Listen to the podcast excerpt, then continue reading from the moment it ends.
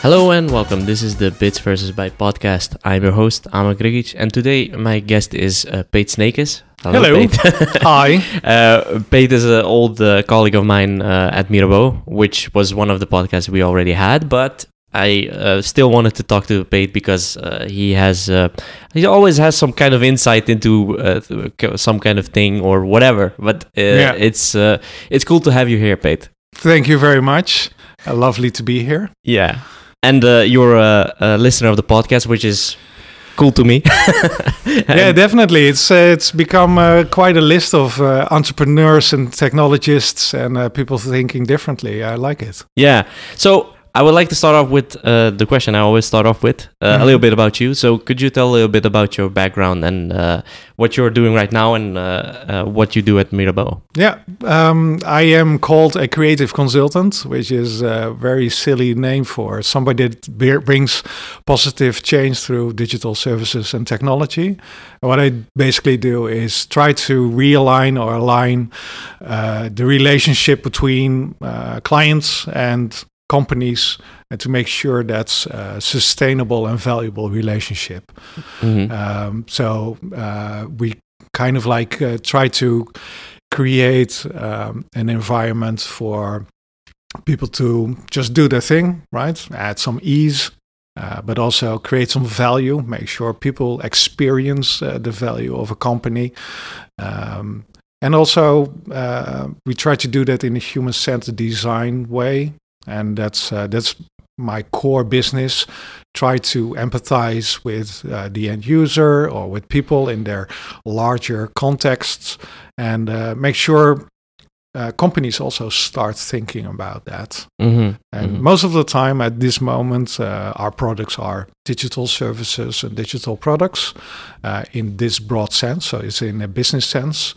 Um, so we kind of like introduce uh, a digital thing like a website, app, whatever.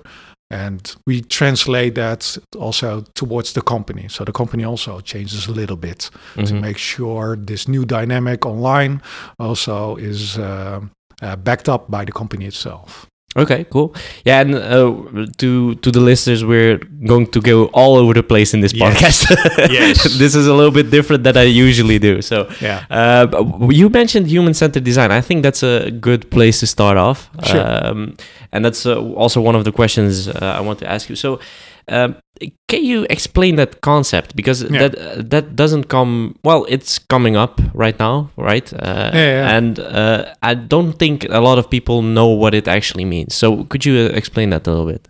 Yes, I can. Um, so most of the pe- most people already heard of design thinking.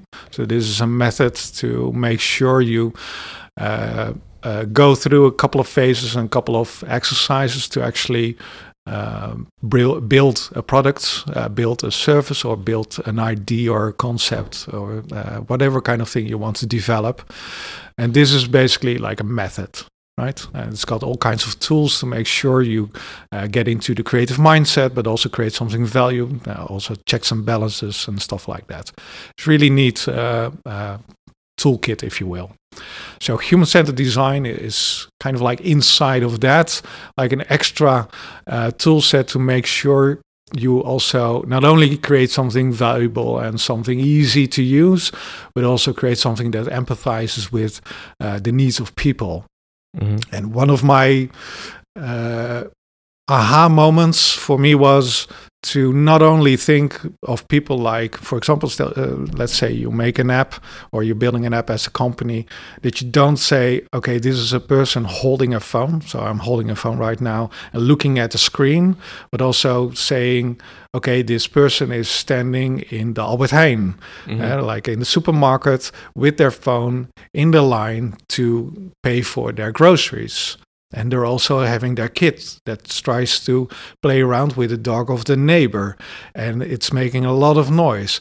So all that context, and all of a sudden there's a call coming in from uh, from your husband or from your girlfriend, and uh, he needs to know something. So all that context Mhm. is combined into how you should use that specific product. In this case, the app.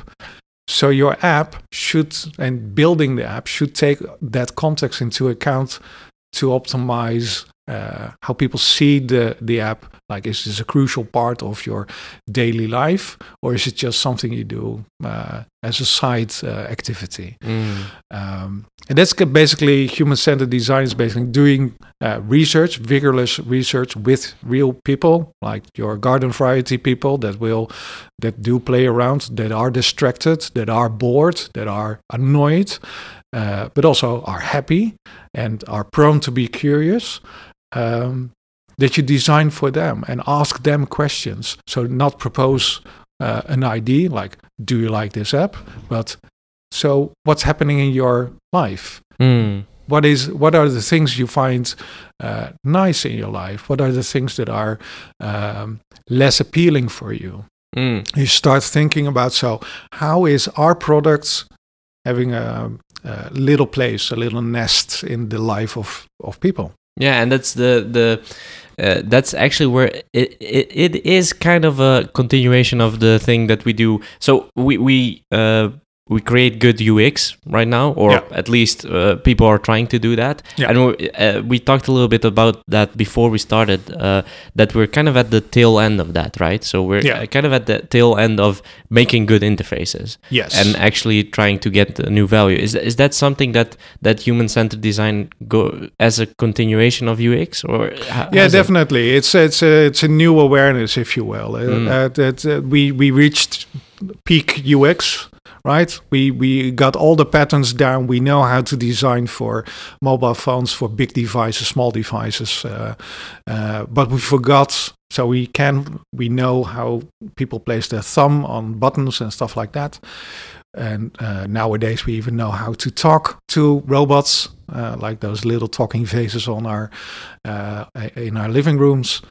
Um, but we still haven't nailed down what this thing or your service, what kind of role it plays into the lives of people. Mm. You just know some at some point somebody has the tendency to talk to you, and all of a sudden you start your client company relationship. Um, so by applying the beginner's mindset, right? So just uh, uh, uh, put away all the assumptions you have as a company towards your clients and start all over again. See what kind of opportunities there are. Uh, you can basically rebuild uh, your uh, business as a core rather than just the facade of your business, which is the app and the UX, uh, basically. Mm, yeah, and that's that's something that um, uh, you mentioned voice in there uh, as well, and Yeah. that's something that uh, I've noticed as well. Is that I've talked to this a, a few times on the podcast as well. Is that uh, that kind of voice trend, or actually people using kind of voice interfaces, is Mhm. uh, in some cases or in many cases for, from my perspective is still a gimmick right it's still yeah. uh, not adding the actual value that uh, people wanted to add right Well, it, I think it's um, it's it's basically Google, Amazon, and uh, Apple doing research. mm. Um, they're trying to find uh, basically they're elbowing themselves into your living room because they want to be there. So they're giving things for free, right? Uh, the the the hardware is uh, very cheap. Uh, except for Apple, because they make money with hardware. And, well, you laugh, but yeah it's, it's, it's but true you can yeah. you can really tell the business model behind it. Uh, so what kind of things they want to reach? For example, uh, Google they want to uh, make money with ads at this point in time. Right, they have now the Alphabet uh, company, Yep. so they're diverging definitely. Uh, but let's say uh, the Google Home uh, part or the little hockey puck it's making money by uh, getting relevant information from you make sure to learn what kind of needs you have and what kind of behavior you show through audio in this case and uh, try to cater to those needs um, and in this case it's basically connecting you to to companies that uh, detract value from interacting with you. Yeah. Uh, so providing services providing audio entertainment stuff like that. Mm, um, but this is at this moment very awkward. Yeah. Because, uh, as I tend to say to people, uh, at the moment when you're talking to it, like a sort talking vase, as I call them, um, the Amazon Echo yeah, or the Amazon Google Echo or- or, the Google- or the Google uh, uh, the Google devices, it's it's um, very awkward. It's like talking to a divorced couple, Yeah. right? It's like, uh, Jeroen, could you ask Saskia to uh, bring uh, pass over the salt? And That's not how someone Saskia talks. says, "Hello, this is Saskia. Yes, I will give you the salt." Yeah. And, uh, Yes, and then you say, really- Jeroen, stop, make sure Saskia stops talking now. It's, it's really awkward. Hmm. And so this is something that we uh, need to get used. Uh, yeah, we need to get used on how we should interact with those services. Mm. And the other very interesting thing, I, I'm kind of like a amateur anthropologist, uh, anthropologist, Yeah. and um, I like to see the behavior because now you see, uh, let's say for kids, for example, they Mm. talk to uh, Alexa and to uh, Google and to Siri like they're being humans. So they say hello and thank you. It's really nice. It's really endearing. But uh, grown-ups, they know there's a robot behind it, and they know they how they command their own uh, personal devices in a robot kind of way, right? It's ordering around. it's really interesting. Yeah. So they order around Alexa, and uh, and they're angry when they're not being heard. And kids are really patient. They say, "Oh, that's funny answer. I I totally expected something else. Let's ask it in a different way." Yeah. And yeah, still using like human uh, human language yeah. But you now see that the common grown-up user is uh, altering their vocabulary and the way they uh, phrase things uh, towards the devices, but also towards each other. Mm. And uh, the impact that those uh, devices have on culture is very interesting, very fascinating. yeah. So I'm wondering, is Google and or are Google and Amazon uh, haphazardly also changing the way we talk to technology or talk to each other? yeah. Right. Um, so that's uh, I I find it very interesting uh, how this develops. I'm pretty sure Google will say, okay, we started saying we're not listening to you all the time, but you know we are. Yeah. So let's just cut out the BS and now you can just talk right away to Douwe Egberts or to Albert Heijn or to your supermarket and your coffee brand and your coffee maker and your house Mm. and to your neighborhood and to your city and etc etc yeah. because that's way easier Yeah. right you want you basically want to say if if Saskia isn't there Jeroen should be able to say hey Saskia could you bring some milk and via like the ethereal internet this message will reach Saskia and or perhaps like the assistant digital assistant of Saskia and it will make sure uh, Saskia's uh, car is equipped with some milk when Mm. she leaves her uh, uh, when she leaves the shop or whatever Yeah. Yeah. And it, Um, a, a, a very important part here is uh, something that people talk about all the time, and that's kind of the AI kind of way of thinking and uh, actually creating an, uh, an artificial intelligence, which a lot of people will say it doesn't exist yet, right? It, it's No, yeah. not not uh, as far as uh, people would uh, would think that AI would be, but.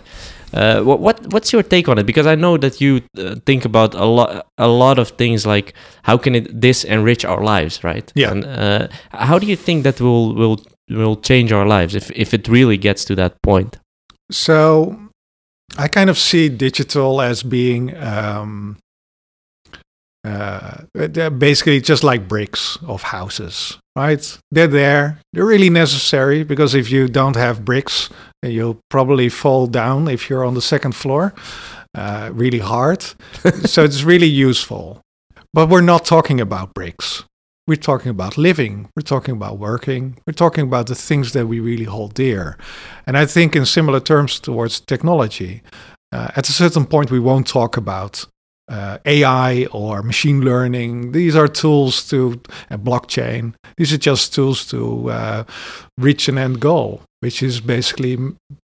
And and this and this is my ambition, and also what I try to program into uh, the minds of my clients is to make sure to uh, make the interaction between people a little bit easier. Make sure to, that people find each other rather than uh, diverge from each other. Right? This we're uh, like peak UX. We're also at peak uh, individualism which is really scary because everybody has their own screen. Everybody, uh, every bank is selling their my environment rather their our environment, Mm. and uh, this is really interesting because most of the people they form uh, a family, they form a group of uh, friends. They they have uh, a club where they play football or soccer, if wherever you are Yeah.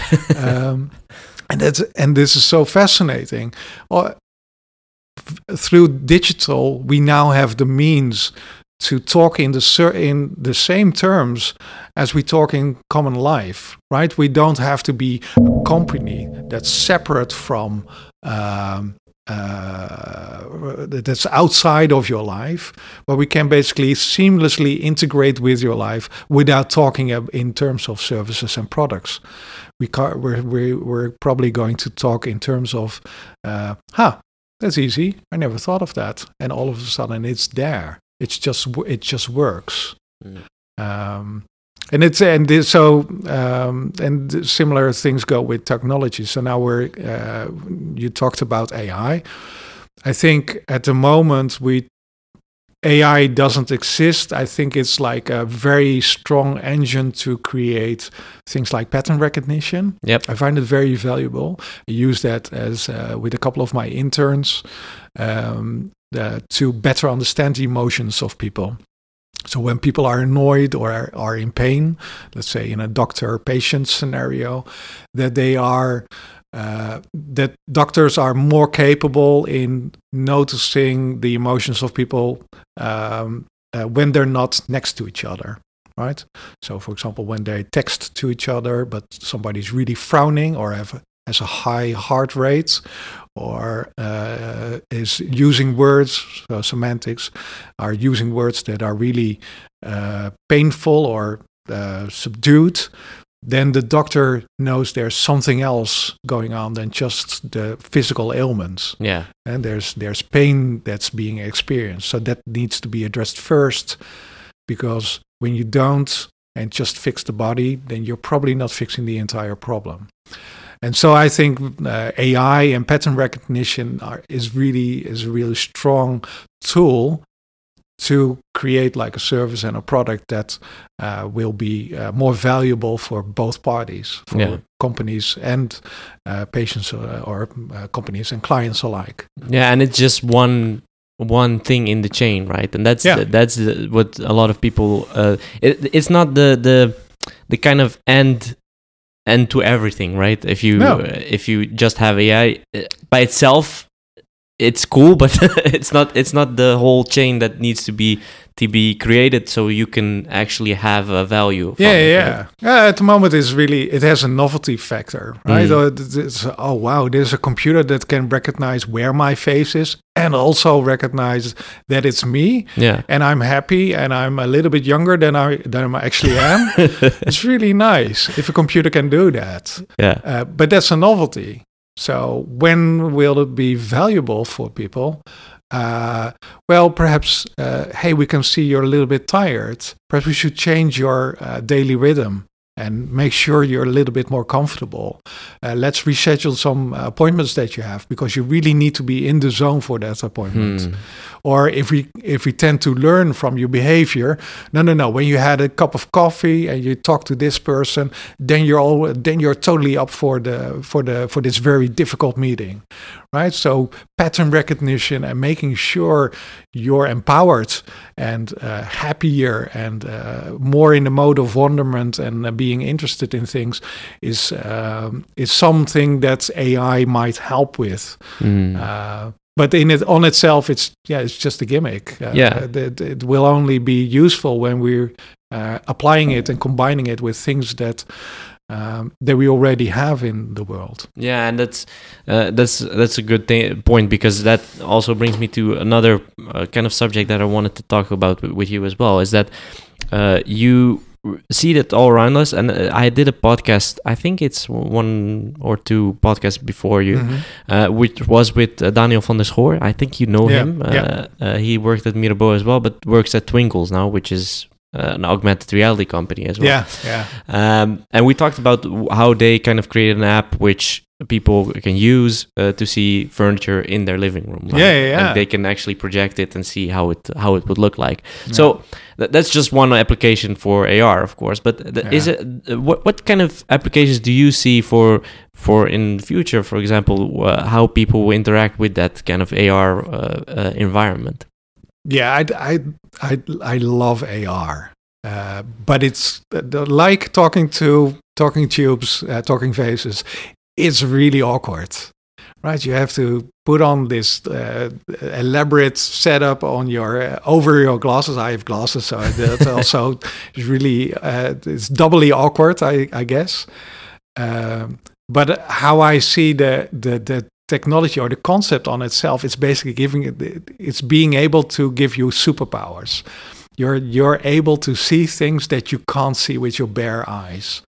And uh, so, for example, we uh, we used we made a concept for KLM for their um, personnel, and they have um, this mission critical task every time when a plane comes in to check the wings and the uh, fuselage to make sure uh, all the hair cracks that have been detected with with sensors Hmm. that those are rechecked.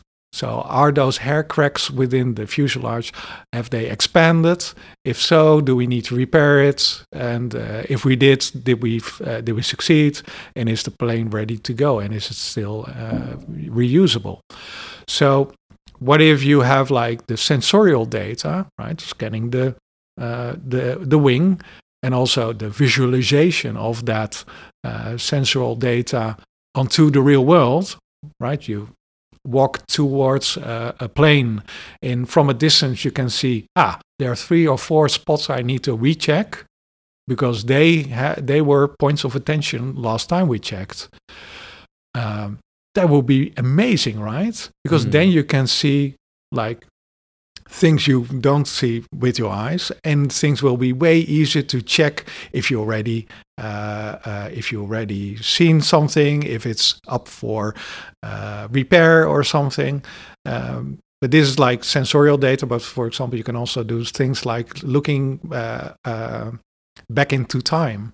So seeing what kind of things happened to a plane to have like a holistic view on the basic health and durability of a product. I say now a plane, but could be anything. Yeah, right? of course. Yeah. Um, so with that in mind, I I like I like augmented reality, and this is just usefulness. But I also like, for example, uh, augmented audio, which is like a really small niche in there. Nowadays, we use like the uh, noise cancellation, uh, noise canceling headphones. Well, I saw a very nice application of Bose. It was a kid's headphone, and um, it had a little app, and it rather than canceling out voices, it changed the voices Hmm. uh, of people. So it it determined, hey, this is a voice, and I just ch- uh, changed the frequency. So all of a sudden, the the kids were walking through like a landscape of giants. Everybody was talking like this, or with little dwarfs, and it's really wonderful, Yeah. right? And uh, in similar vein, you can use augmented audio to filter out the craft, as uh, Vasilis, uh, my lovely colleague, uh, former colleague, uh, uh, called it, uh, and emphasize the things that are really important. So it's kind of like detractive uh, augmented reality, which is really under uh, highlighted uh, part of augmented reality. Yeah, I never heard of it actually. Well, Yeah. it, it basically is. Uh, so let's say you're in public transport on a central station, and you see like the little signs or the big signs, and it says this is the train to Utrecht via Zwolle. It has a five-minute delay. Blah blah blah blah blah. So um, I, I went to the Hacker Train last time, which is a really nice initiative. It's basically hacking on a train towards Berlin. Uh, and uh, a couple of our clients actually they started uh, using augmented reality and detractive augmented reality so basically what they did was um, when you look towards the sign with all the information, they deleted all the information, and all it said was, "You're in time. You have five minutes to get to grab a cup of coffee before it leaves." Ah. And that's it, because that's the only information you need, right? Mm. That's the information you calculate within your brain uh, when you see Utrecht via Zwolle, five minute delay, blah blah blah. You need to you're going to watch, uh, uh, uh, take a peek at your watch, calculate the difference in time. Uh, I will probably manage to get a, uh, grab a cup of coffee, but why not calculate it already? Mm. And so this this detractive uh, augmented reality. I see you also see like the photos of Times Square where all the advertisements are removed. Yep. Right, stuff like that. It's really interesting. Just reinserting focus in a world where uh, uh, no focus has to be had. Yeah, and actually providing the context that you want to have in that particular Yeah. time, right? Yeah, And that's that's something that um, that's th- that's that's where the value is. I mean, the value Yeah. is actually in the context and knowing. Okay, this person needs to. Uh, just knowing this person needs to go there Yeah. is not enough. Of course, I mean, Mhm. uh, as you said, it's it's uh, funny to see someone that maybe someone looks tired, as you said, um, or maybe feels tired because you have some sensory data, your Apple Watch or whatever yeah, uh, and know okay uh, you have five minutes to get that coffee is actually a response to all that data that's uh, that's surrounding you at that moment yeah, yeah. Yeah, and it, it's so wonderful when you can, and this is basically what we're what we're trying to do as a as a digital agency is make sure companies can better connect with people Mm. and just make things a little bit more automagically, uh, if you will, right? It's, it's, I like that word I like that word Yeah. It's ba- it's basically anticipating on the on the needs you might have, and just rather than asking you, is offering you. Mm. Uh, just uh, uh, uh, cut out uh, the the anticipation and uh, and make sure people can just enjoy the thing that they're actually trying to do. Yeah. It's going from A to B. Work, go work, go play, be inspired, and to, to be entertained. Yeah, and that's the, the the interesting part there is that that's something I talked with uh, with Heine as well. Mhm. Is that uh, your work is kind of changing, right? Because as a digital agency, you were previously just well, it's a little bit harsh to say it like that, but you were just building websites, Yep. right? Which is a communication part for a company. Yeah. And now it's getting much broader than what you were doing uh, before. Yeah. Uh, i- is that something that you feel is coming from the clients, or is it also some kind of ambition that you already have? Of course. Well, it, it's we're trying to. We'll pro- so our clients are not saying this at all. Yeah. Our clients are just really busy uh, crunching it with their business models and trying to make money and doing it at the most efficient and fun way they can imagine, which is really fine. Uh, but our we also have a business model, which is to better help people uh, understand the future and uh, anticipate on that. And um, for us, it's like the web has uh, its use, but it's not the entire um, uh, palette of colors that we have to paint a picture towards consumers or to companies or whatever. Uh, there are more tools now.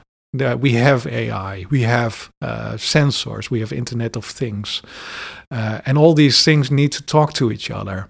Uh, but in fact, companies are also part of that ecosystem. Companies itself, they have like an abundance of data, and most of the time they overlap with each other. So we also think our playing field is not just the browser, is not just the database and the digital means. which basically makes sure the business models and the ways you uh, implement those business models in a digital way uh, needs to interconnect with each other Mm. so you can create opportunities that have not been there before because because you're really trying to make sure your own business is optimal and nowadays it's uh, by connecting and this is what you hey, you already pointed out it's it's been done in asia already eh? Yeah. uh, uh, uh, companies see the uh, importance of interconnecting and uh, sharing data. Uh, and I'll get back to that, uh, by the way. Is sharing uh, sharing data to make sure they interop that they're interoperable, Mm. right? And not because they uh, deal with each other on a daily basis, but because the their clients are dealing with all of them on a daily basis. So let's say a traveler, they deal with an airline, uh, with uh, an airport, with buses, with taxis, with uh, ride shares, with hotels, with food uh, courts, etc., etc.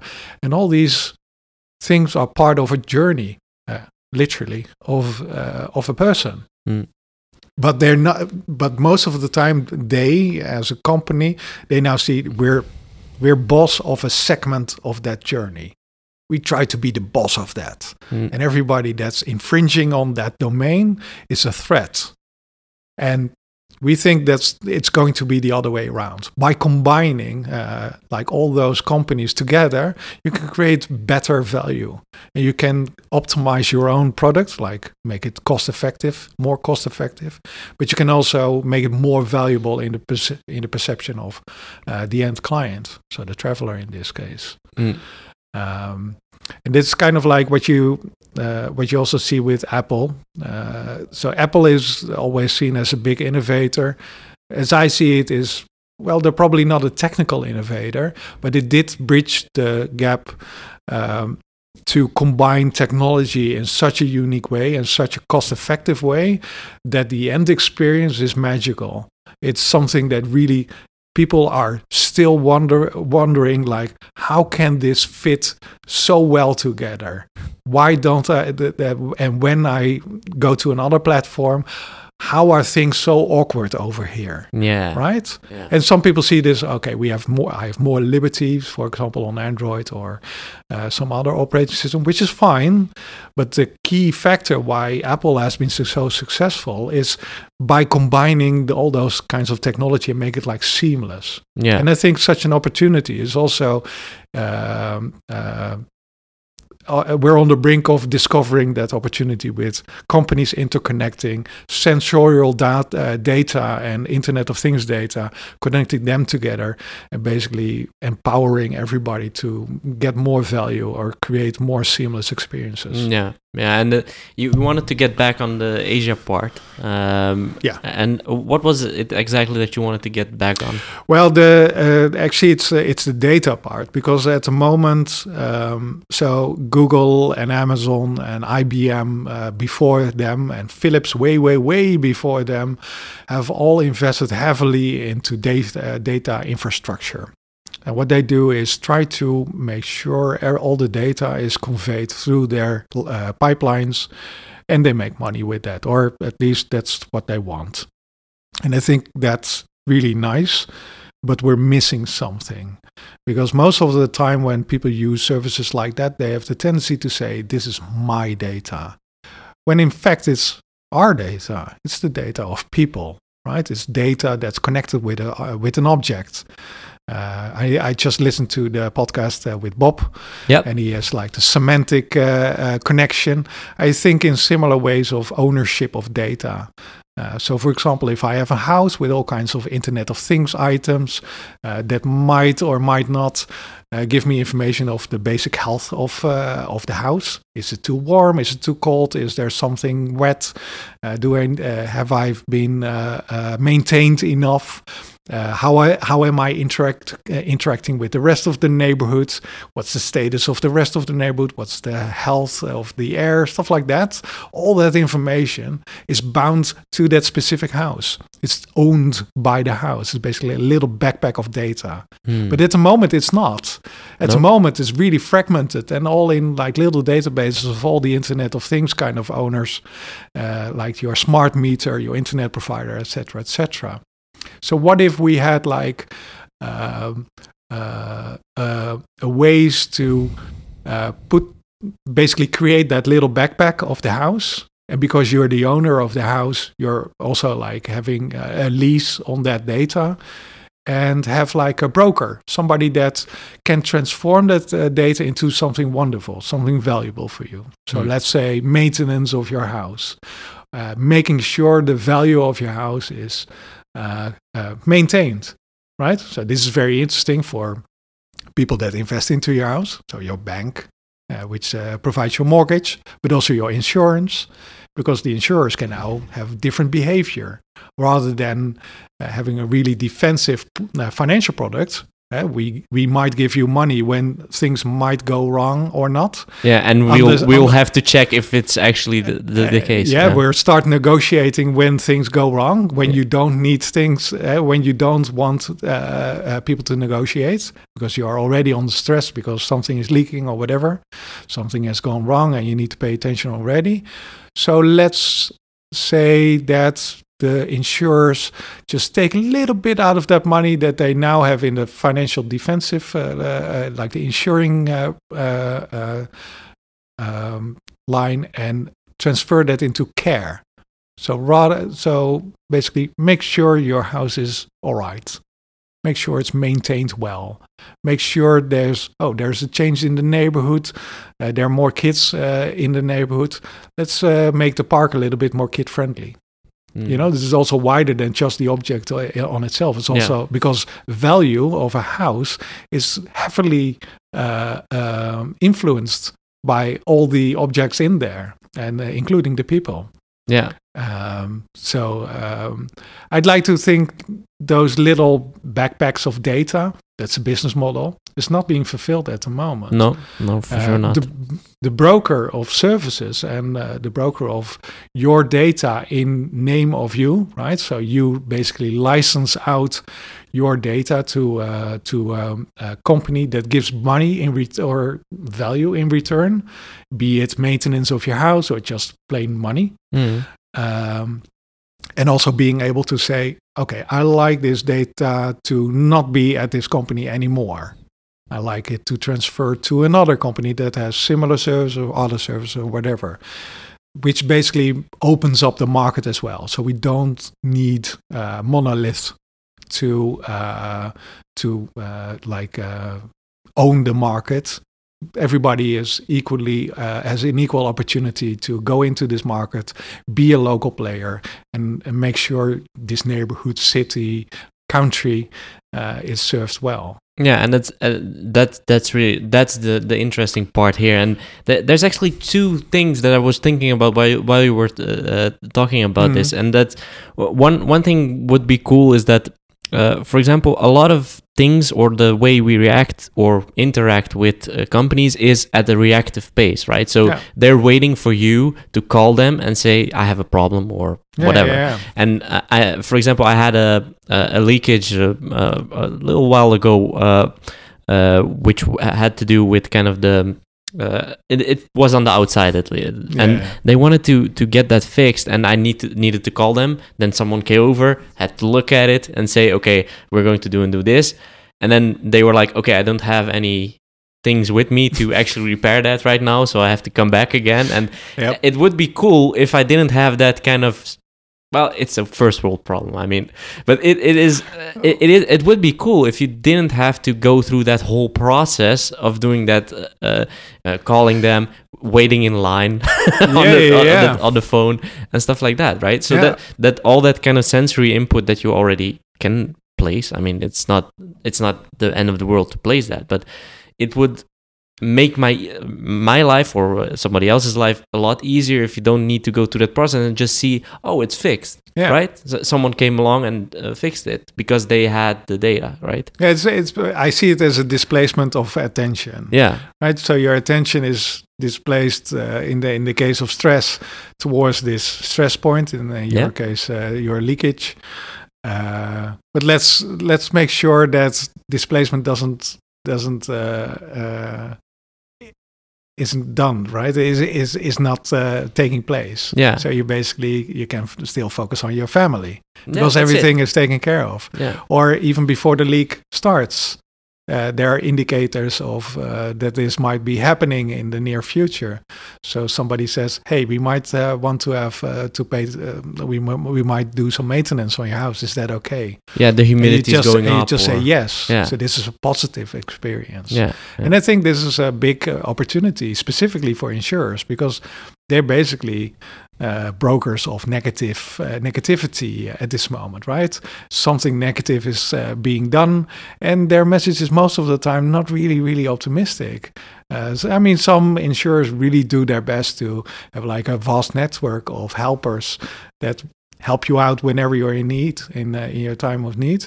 But some of the insurers also say, no, we're just a bucket of money that uh, empties every month. And, Yeah. uh, uh, and you might uh, have uh, some part of that when things go wrong in the on exactly the right circumstances. Yeah. And I'd rather be I'd, I'd rather them being a, a, caring uh, company Yeah. because then you can you're structurally have a good and positive relationship with your clients. Uh, you can make sure things are just easier and nicer uh, for yourself, and it's also sustainable. And this is kind of like what I also this is a key word that I like to use when I'm talking to my clients. I like to create su- a sustainable, valuable relationship. So something that's not per se paid in attention. So you might as well not talk to each other at all. But as long as you experience like the value that's going uh, to and from from both sides, so also from the company, you shouldn't feel like the client is a burden because then you probably need to recheck the, your business model. This is not Yeah. okay, For that that's for sure. Yeah. right? Yeah. So, so I th- I think. Uh, if you if you have a sustainable and valuable relationship with each other, so you're perfectly aligned, and perhaps even aligned that you both experience some value uh, coming uh, to and fro, then it's then you're having like a healthy business model, and then you can expand your attention towards new opportunities as well. Yeah, and the the uh, the other way I wanted to go uh, with this as well is that as you were talking about the data part, uh, I was thinking about uh, technologies like blockchain, for example. Uh, they could play a good role in that as well to get, get that that data transparent as well, and Yeah. also decentralized and not uh, in one point of truth. Or it actually is a point of truth, but it's not all in one place, right? And not owned by some Yeah, exactly. whatever. Yeah, at the moment, the ownership of data is uh, basically coupled with the uh, uh, with the base investment of the infrastructure, right? Yeah. And I th- I tend to think, well, at a certain moment, just like uh, electronic, uh, like the electricity electricity network we have and water network, uh, uh, I I said it uh, just now. Is like uh, we basically have uh, cable, network, electricity, water, and Twitter right? And and su- such services uh, uh, so i i think in uh, in similar terms uh, like that. Um so people will just think things are uh, part of the network and similarly data transfer is just being done by a company that extracts value from both sides of uh, the end of the tube if you will right because the internet is a series of, series of tubes everybody knows that Yep. I hope everybody knows. No. But I, I would say so if, for example, a value broker uh, is looking for data that's to be brokered towards uh, service providers like painters and uh, uh, cities that want to optimize the value of their neighborhoods and stuff like that, um, then the transferal of data isn't a uh, a thing of ownership. It's basically is making sure it's accessible, and this is a way different game. Mm. It's also because you as a person might not think about your data must be accessible uh, on a personal level because you're really protective about it and it's yours. And similarly, all the owners of the transfer of data are also thinking, no, this is going through my pipes, so it's mine. I need to protect it because I'm paying for it as well. because I'm paying for it. Yeah. And um, I think the, the business model of those transfer companies are a little bit awkward at the moment because they're basically being paid to infringe on their own business model. They cannot go anywhere with the data unless they combine it with valuable other insights Mm. because only then it will be uh, you you'll be able to see the entire picture of let's say the house that we were talking about Yeah. right? If you're just listening to the energy meter, then you might know the energy uh, uh, consumption goes up, but you don't know why. But if you know that uh, the heater is coming on uh, more frequency because you uh, uh, know that the Wi-Fi enabled double glazing is leaking, then you know why, and then you also know what kind of services you can uh, provide in return. Mm, So I really believe in opening up the data market and making sure brokers are there for you as a consumer to extract value without selling away your identity. Yeah. It's very important to make sure companies see the uh, the part they need to extract value and return it to you to get like a, a bartering deal, if you will, uh, without you being in control as a person, but also uh, introducing all kinds of like technological difficulty, right? You don't want to do bookkeeping on your own uh, data. you want things to be like a little bit automatic, if you will, yeah. Uh, on that level as well. Yeah, and it, it reminds me of a, a podcast I did a while ago with Quby as well, Mm. which they were also uh, looking at these kind of things, right? So seeing, for example, that you're having a higher energy consumption because maybe this and this uh, product is uh, maybe your washing machine or whatever is getting into uh, um, a kind of state of disrepair, if you can you can call it like that. But that, that's that's also based on some kind of data, right? So they Mhm. have that data. They know, okay, we can act on it, and we can see that this is a specific energy signature. So it's this and this, uh, for example. Yeah, And that that that uh, that is totally the same thing. That uh, what it it kind of makes that whole backpack ba- backpack of data, as you call it. Yeah. Uh, it makes that possible in that sense. So. Uh, there is one more uh, subject that I wanted to discuss with you as well. Mhm. It's uh, totally different than maybe not totally different, but it's different than technology, and that's actually podcasting because yes, um, that's one of your uh, passions as well. I know, uh, At least, Definitely. at least listening to podcasts, but uh, you Yeah. had your own kind of series of uh, uh, of, of things. Do you you can explain that uh, to me how that came along? I, I ex- so I'm an audiophile, um, and uh, for for me the uh, the podcasting, the producing podcasts uh, started out somewhere in 2007. I think uh, Adam Curry just released his uh, daily source code, which is really uh, basically an experiment for him to um, uh, promote podcasting and just see uh, if the RSS feed, which is the basis of uh, the publication of podcasts, Yep. uh, is uh, if that's working. And um, I noticed all kinds of like great initiatives. So people uh, interested in knitting and talking about their knitting experiences, and uh, people talking about all kinds of fringe topics, like from gaming towards uh, home Storytelling. storytelling, homemaking, all kinds of very interesting things. Only w- there was one big problem. All of them were using like these really awkward Logitech uh, straw-like microphones, and they sounded horrible. And they were all in play. They were all recording in places with lots of echo and stuff like that. And I, I thought, but wait a second, we have radio. Radio does this like for ages already. Can't we apply the technology of radio in podcasting. So I start buying like really cheap but kind of like semi-professional microphones and audio interfaces and uh, started experimenting myself. And I found out that for a relatively uh, small amount of money, you can get like a professional sound as we have at Yep. this moment, Yep. uh, which is really nice. So that's really fulfilled my um, audio uh, audiophile needs. And at a certain point, this became so easy that I basically podcasts about anything. Uh, well, to tell the truth, I postca- uh, podcasted about nothing. I was just, this is my new microphone. I really like the sound of it, etc.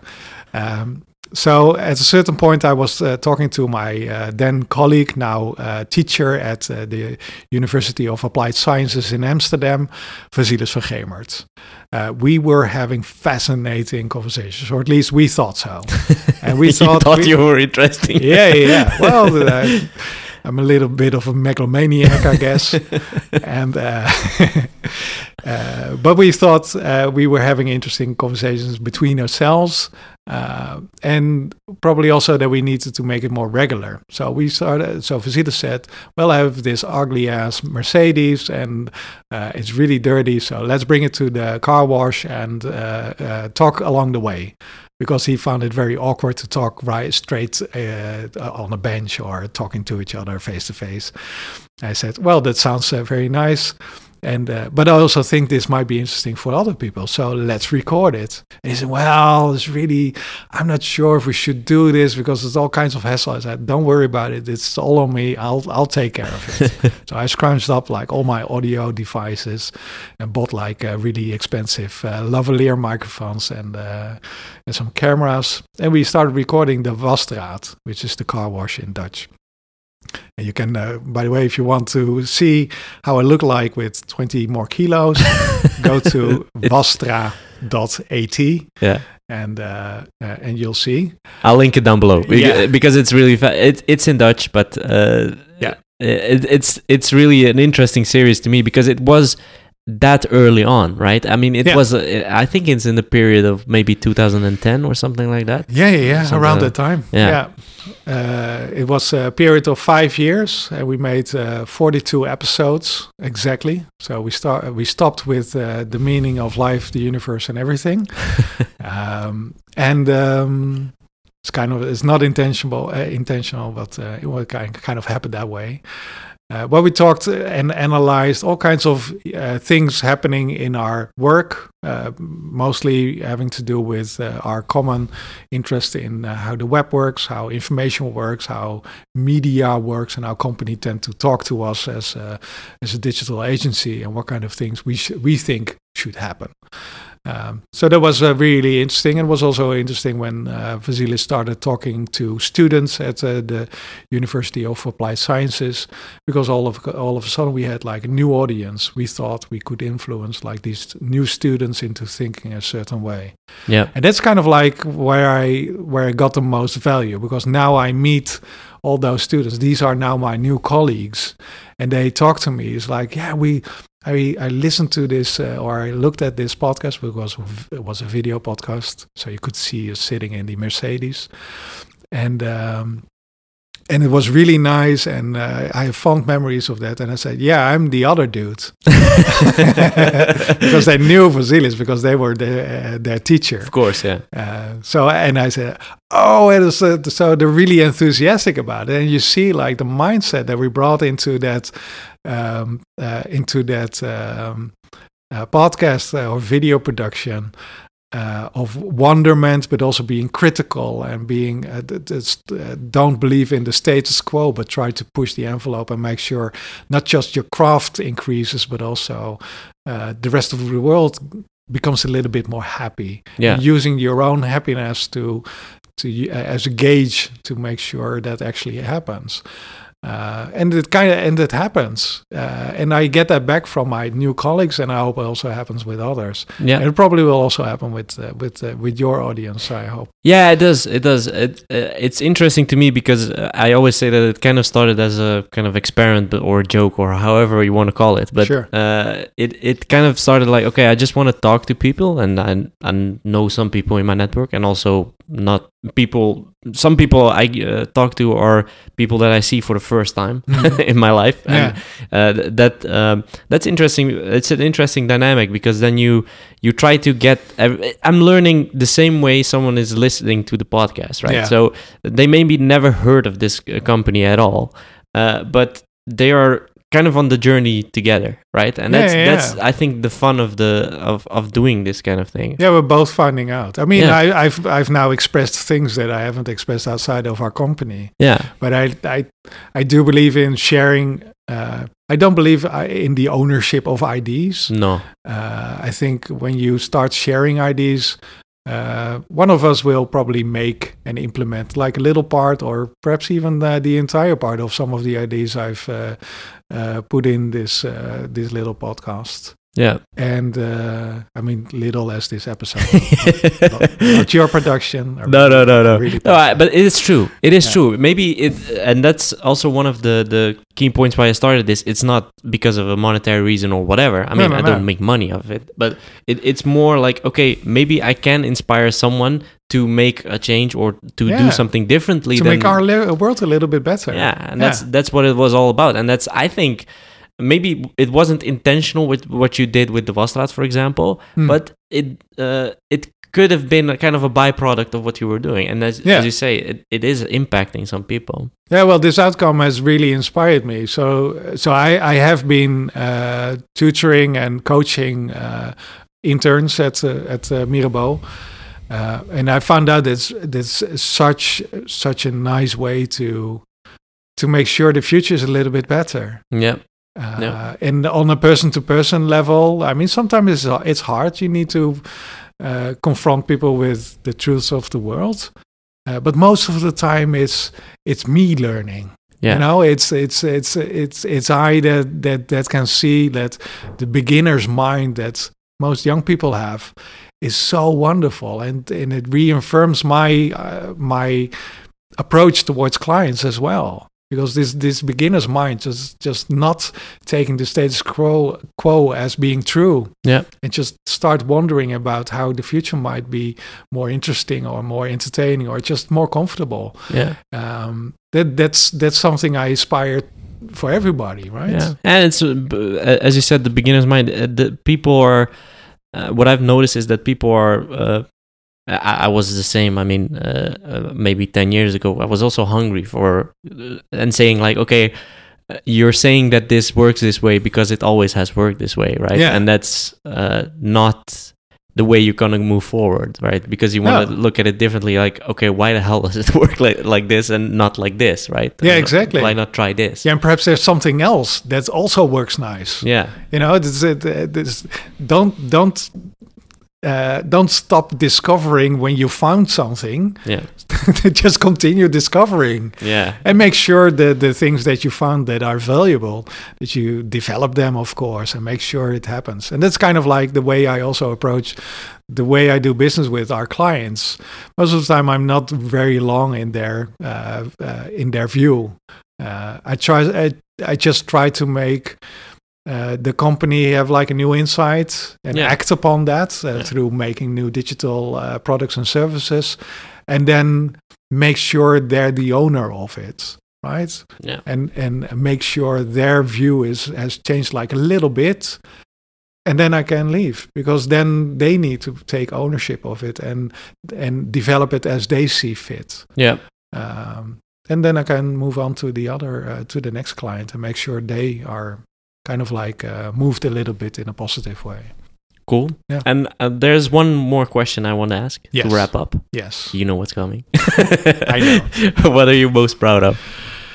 Um, so this is this is kind of um, wonderful. So I have this um, um, stichting. Uh, it's a Foundation a or- foundation or NGO, Yeah. and it's called Lekker Samenklooien. It's, uh, it's tra- roughly translate to tinkering together, and it's um steered towards promoting maker education, the beginner's mindset towards tooling and m- making things um, towards children and families. So we're basically making kids tinker around with tools.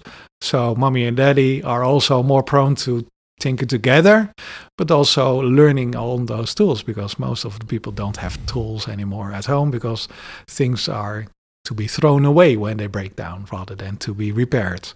So we're trying to change the world a little bit in that uh, manner. So my uh, lovely co-founder Astrid, uh, she uh, wrote a book, and uh, my nephew got that book, and uh, he's uh, going to uh, give a book presentation at school. And he asked me the question, "Hey, Oma Peter, did you also write something in this book?" And I said, "Yes, I I wrote a little. I contributed about the part about uh, pocket knives." Mhm. and he was really proud. And he says, "Now I can take your photo into my book presentation, and I can point That's to cool. you." And that really, that really hit my heart, right? It's, Yeah, of it was so nice. It's something I did somewhere in the past that it comes back to me, and in some fascinating new form. Mm. That's what I aspire to, just to that I can see little things and little things changing and attitudes changing and just new products and services appearing because I like years ago, months ago, did a little thing somewhere. And that- that's that's that's my payoff. That's the only thing I need. Very cool. I think that's a great way to end it. um, what I wanted to ask is, of course, how can people find you on the internet? You can find me on Twitter at Okay. Peetsneekes. Yes. And you can also go to my website, peetsneekes.nl. Okay, cool. And uh, yeah, that's it. And of course, Mirabeau can be found on uh, mirabeau.com. I think. Mirabeau.com, mirabeau.nl if you want to speak Dutch. Yep. And uh, it's a wonderful company. Please join us. And uh, of course, uh, for the listeners, uh, you can find the Bits vs. Byte podcast on uh, bitsvsbytes.com and also on all major podcasting platforms and uh, Twitter, Instagram, and LinkedIn. It's all Bits vs. Bytes. And I would like to thank you for listening, and until next time.